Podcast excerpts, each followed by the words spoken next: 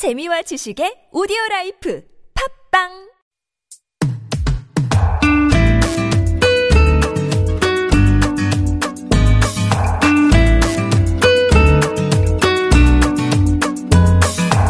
익숙한 종이 냄새, 손끝에서 느껴지는 사각거리는 감촉, 잊고 있던 책 감성이 다시 살아납니다. 허희 책방.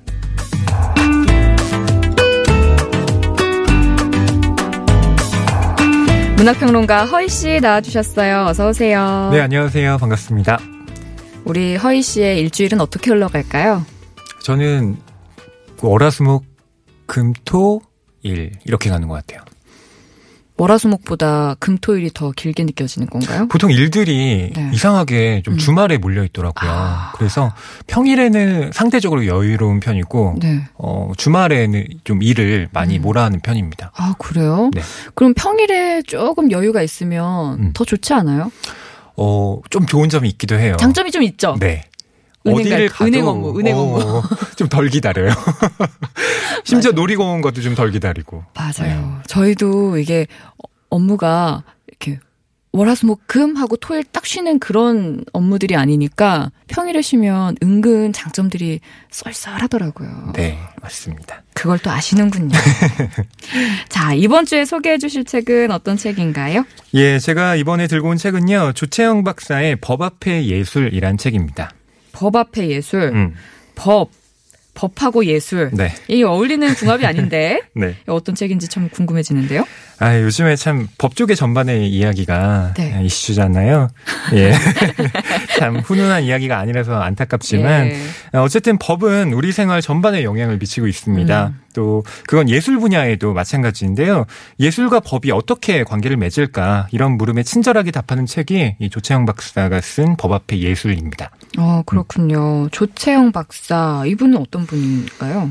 어, 지금은 이제 연구 교수로 공익법률지원센터에서 일을 하고 있는데요. 대학원에서 지적재산권을 전공으로 박사학위를 받았습니다. 음. 아, 이건 뭐 다시 말하면 이 조채영 박사가 아, 요즘 많은 사람들이 관심 있는 이 저작권 전문가라는 뜻이기도 해요. 음. 어, 그래서 이 책도 저작권을 중심으로 법과 예술의 관계를 다루고 있습니다. 저작권 하면은 음, 저희 이제 학교 다닐 때만 해도 네. 왜 음원 그냥 막 내려받고 소리바다라는 게 있었죠. 그렇죠 그런 게 있었죠. 그냥 막 내려받고 네. 뭐 어떤 음악이나 영화에 돈을 지불하는 게 사실 음 굳이 왜 약간 맞아요. 이럴 때도 있었어요. 음악을 CD로 구워서 듣는 시절이죠. 맞아요, 맞아요. 그런데 지금까지 그래도 크나큰 발전을 이루지 않았나 이런 음. 저작권에 대한 인식들이 맞아요. 그런데 요즘 또 핫한 거는 음. 1인 미디어다, 뭐 블로그다, 뭐 이래저래 해서 창작 활동에 적극적으로 뛰어드는 사람들이 많다 보니까 그 본인의 창작물에 다른 사람들의 또 창작물을 녹여내기도 하고 네. 이러면서 저작권에 대한 관심이 참 많이 높아진 것 같아요. 그러니까요. 혹시 김혜지 아나운서도 뭐 이런 1인 미디어나 네. 도전해 보실 생각 없으세요? 있죠, 있죠. 음. 늘 항상 있죠. 뜨겁게, 뜨겁게. 뜨겁게 있지만 이거를 실행하는 게 아. 정말 어렵더라고요. 맞아요. 저도 진- 네. 알아보긴 정말 많이 알아봤어요. 그래서 저작권에 대해서 네. 어느 정도 저도 약간은 숙지하고 있는 편인데요. 네. 어, 쉽지 않더라고요, 실행. 맞아요. 이게 뭐 꾸준히 만들기도 음. 어렵지만 어, 다른 사람들이 만들어 놓은 창작물을 가지고 음. 다시 그걸 재가공할 때 네. 어, 상당히 걸리는 문제들이 많습니다. 음. 뭐 예컨대 어떤 사진이나 그림을 내가 출처만 표기해두고 내 컨텐츠에 사용해도 되는지 아니면 창작자에게 직접 연락을 좀 취해서 허락을 받아야 되는지 음, 또 그에 대한 사용료를 지불해야 된다면 얼마나 지불해야 되는지 음. 알쏭달쏭한 경우가 너무 많죠. 오, 그러니까요. 그, 그래서 지금 말씀해 주신 거는 되는 거예요? 안 되는 거예요? 이거 진짜 궁금한데요? 이 네. 생각은 안 해봤네? 어. 사진이나 그림을 출처만 표기해서 사용해도 되는지 네. 아니면 창작자에게 연락을 해서 어, 허락을 받아야 되는지 어, 어떻게 해야 돼요? 아, 그래서 되냐 안 되냐? 네. 음, 이거는 사실 저작권에 대해 잘 모르는 사람들이 하는 음. 너무 단순한 질문이다. 이렇게 저자가 이야기를 합니다. 또 단순했어요, 제가. 또 단순했어. 예, 그러니까 A라는 경우에서는 된다고 해도 음. 또 B에서는 안 되는 경우가 있다는 거예요. 그러니까 사례마다 그 세부적인 사항이 너무 다르기 때문에 네. 저작 권의 이제 기초를 좀 알아둬야 음. 그 case by case별로 네. 음. 다르게 적용할 수 있다. 이렇게 어, 주채영 박사는 설명하고 있습니다. 이거는요. 음. 이 책을 보면 좀 답이 나오나요? 어, 어느 정도 알 수 있죠. 아, 모르시면 책을 보시면 제일 좋을 거고, 만약에 네. 책을 읽기 전에 뭔가 하셔야겠다 하시면, 네. 그 창작물에 어느 정도 좀 표기가 되어 있는 경우가 있잖아요. 책 같은 네, 경우는. 맞아요. 뭐이 책을 뭐 일부나 전부를 사용하시려면 출판사와 저작자에게 허락을 받으셔야 합니다. 맞아요. 그런 거 나와 있는 거 잘 확인해 보고 그럼요. 그대로 하시면 될 것 같아요. 그걸 제대로 따르지 않으면 어, 이- 가령 유튜브 같은 경우도 어떤 영상을 마음대로 가져오잖아요. 음. 네. 그럼 어느 순간 그 재생이 멈춰버립니다. 아, 이게 저작권 위반이라고 해서 예. 예. 그 영상이 가동되지 않는 거죠. 그러니까 이 저작권을 제대로 확인하지 않고 뭐 예를 들어 영화의 어떤 예고편 영상이나 이런 걸 가져와서 컨텐츠를 만들면 네. 그런 식의 이제 저작권 위반 경우가 생기는 거예요. 근데 그거를 계속 닫힘에 그러니까 그 영상이 사라짐에도 불구하고 계속 하다 보면 채널도 닫히는 경우도 있다던데요. 그러니까요. 어, 조심하셔야겠습니다. 아니, 조심할 게 아니라 처음부터 예, 그렇죠. 잘 인식을 하고 저작권이 예, 법대로 인식을 하셔야죠. 예. 네. 그럼 이 책 보면서 가장 흥미로웠던 부분은 어떤 거였어요? 어, 저는 개인적으로 이 12번째 챕터인 인공지능의 창작물. 음. 어, 이 부분이 참 인상적이었습니다. 아, 인공지능. 인공지능의 네, 창작물. 그럼요. 알파고는 알죠, 우리가 또. 예. 알파고 바둑계 재패를 하면서 음. 그때 관심들이 참 상당했고. 근데 그런 거는 사실 어떤 확률 계산의 문제잖아요. 네. 근데 AI가 창작을 한다고요. 인공지능과 음. 어, 뭐 인간의 가장 큰 차이를 좀 들어봐라라고 하면 창작. 어, 바로 나오네요. 창작. 근데 창작을 할 수 있다고요? 그렇죠. 창의성이라는 게 이제 인공지능의 어떤 그 인간과 구별되는 지점이라고 우리는 생각을 하지만 이 이전에 없던 작품을 만들어내는 이 창의성을 발휘하는 인공지능의 예가 속속 나오고 있습니다. 예를 들어서 재즈 음악을 작곡하는 딥재즈라는 프로그램이 있고요. 피아노 곡을 발표한 마젠타라는 프로그램도 있고 그림 그리는 인공지능인 딥드림이라는 어, 프로그램도 있습니다. 어, 이 딥드림 같은 경우는 전시회를 열었는데 무려 1억 2천만 원을 벌어들였고요. 음, 작품 21점이 경매에서 1천만 원 정도에 팔렸대요. 아 속상해라. 아, 속상하세요? 아, 인공지능도 이러고? 있는데. 아, 난 뭐 하고 있는 거지? 네. 그리고 일본 같은 경우는 인공지능이 쓴 소설이 네. 그 문학상 예선을 통과해서 예. 본선까지 진출하기도 했습니다. 아, 이게 인공지능이 쓴 건 줄 알고요. 아니요, 아니요. 그러니까 인공지능이라고 얘기를 안 하고 투고를 한 건데 그게 예선을 통과한 거예요. 어떡하죠? 그리고 최근에는 시 분야에도 인공지능이 진출을 했습니다. 2017년에 마이크로소프트가 이 중국에서 만든 인공지능 기반의 챗봇인 샤오이스 아, 이런 이 인공지능이 작성한 만 편의 시 중에서 네. 어, 한 140여 편을 선정해서 시집까지 냈어요. 음. 제목이 햇살은 유리창을 잃고입니다. 어머, 시적이야. 근데 이 제목도 인공지능이 직접 지었대요. 어머, 놀랍죠? 시집의 제목을 지어보겠습니다. 네. 햇살은 유리창을 잃고. 야, 이렇게 되는 건가요? 맞아요. Sunshine Misses 아 Windows인데 네. 제 생각에 이거 마이크로소프트가 만들어서 윈도우라는 말이 들어갔나? 라는 생각도 좀 있겠네요. 해봤고. 예, 아무튼 오. 인공지능이 지었습니다. 음. 아니, 그러면 이렇게 인공지능들이 지금 뭐 음악도 작곡하고 책도 쓰고 시도 시집도 내고 뭐 이러고 있잖아요. 네. 그럼 인공지능이 만들어낸 이 창작물의 저작권은 음. 인공지능이 가질 수 있는 거예요? 그러니까 이것도 논란이 많긴 한데 어, 주채영 박사가 내린 결론은 최소한의 창작성이 인정이 된다면 어, 인공지능의 저작물로 볼 수 있다 라고 말을 합니다. 그럼 인공지능 계좌 만들어줘야 되나? 이거 어떻게 그렇죠. 해야 되지?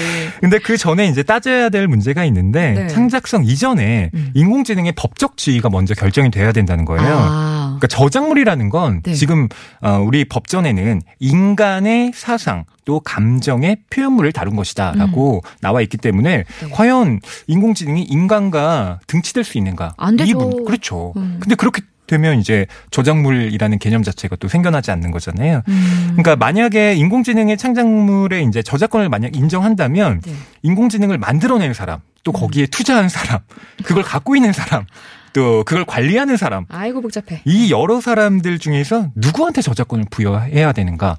이것도 또 문제가 생기는 겁니다. 나눠요. 퍼센테이지로. 내가 정해주기. 아, 나눠요. 음악 만들면 뭐 네. 작곡가한테 얼마 주고 작사가한테 얼마 주고 그런 가수한테 얼마. 주고 뭐 이렇게요. 네. 예. 그럼 정작 인공지능이 갖는 건 아무것도 없네요. 인공지능 가질 수가 없는데. 아니, 네. 근데 또 인공지능이 만들어냈는데 예. 인공지능한테 그 저작권을 부여하지 않는다면 음. 거기서도 또 문제가 발생할 수 있겠죠. 그렇죠. 어, 첫 번째는 무임승차 문제가 발생할 수 있다라고 이 저자가 무임승차? 예, 저자가 이야기를 하는데 네.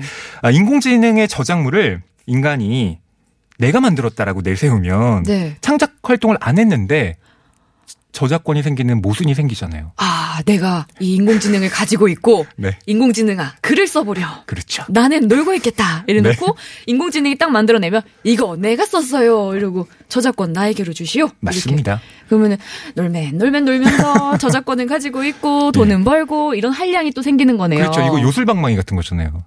나쁘지 않은데요.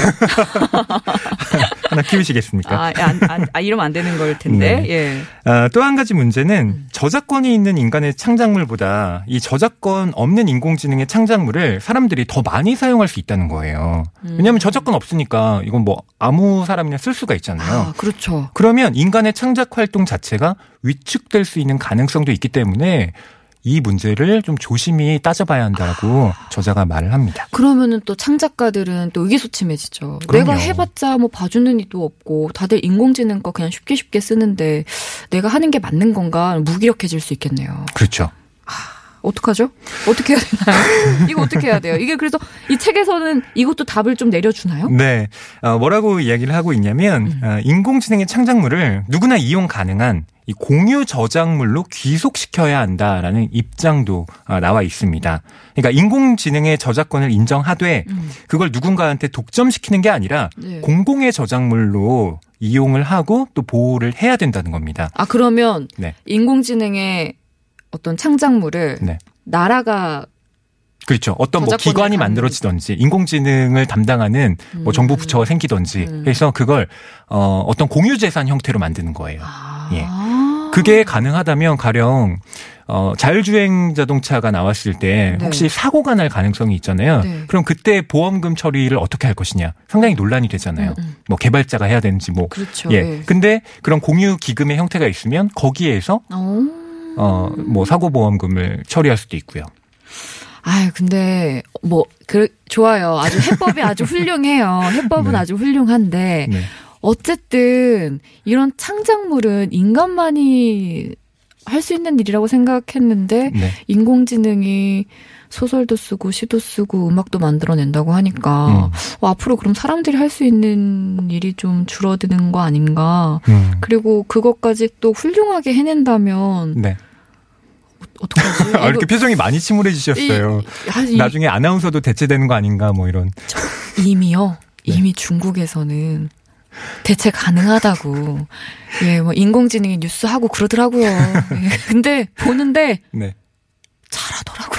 아, 심지어 잘해요. 심지어 잘해요. 어우. 심지어 얼굴도 다양하고 목소리도 다양하고 뭐 틀릴 일도 없잖아요. 그렇죠.